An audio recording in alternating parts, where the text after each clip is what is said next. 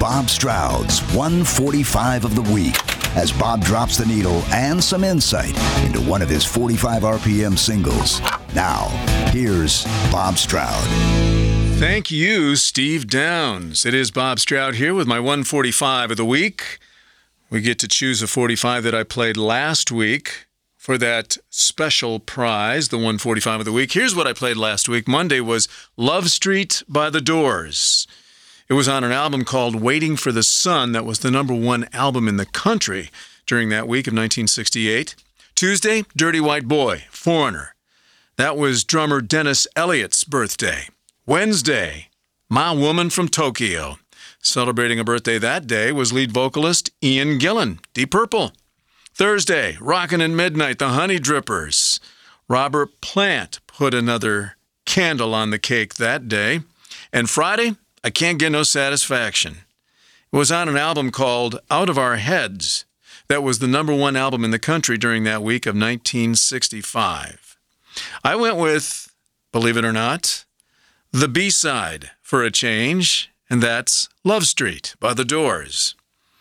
Now, some of my reasons for this selection start with the summer of 1968, a very momentous summer for me, for personal reasons and a summer I really needed music to help take my mind off of things. And the new Doors 45, Hello, I Love You, and the coinciding album, Waiting for the Sun, helped me do just that.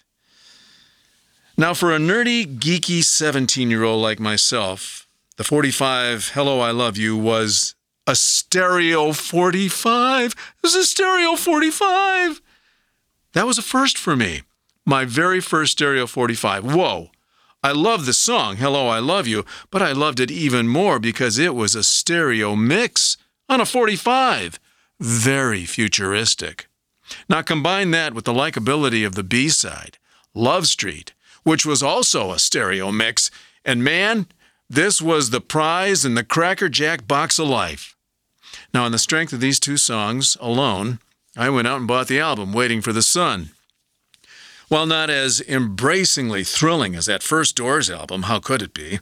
It nonetheless was a great summer listen.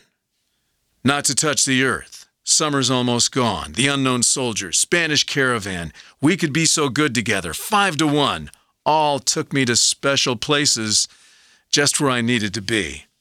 Now back to that B side, Love Street. The lilting melody was ultra catchy and Jim was singing about a place called Love Street. I mean, what's not to like? That's a place where the creatures meet. I wonder what they do in there. The song was originally a Morrison poem, and then the band, especially Manzarek and Krieger, worked their magic by crafting a feel that was mysterious and jazzy. It left me wanting for more, like, what do they grow in the garden there?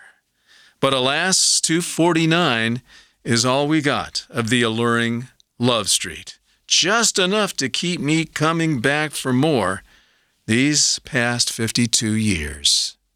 That's my 145 of the week. Thank you for stopping by. Please stay safe. I'll see you again next week.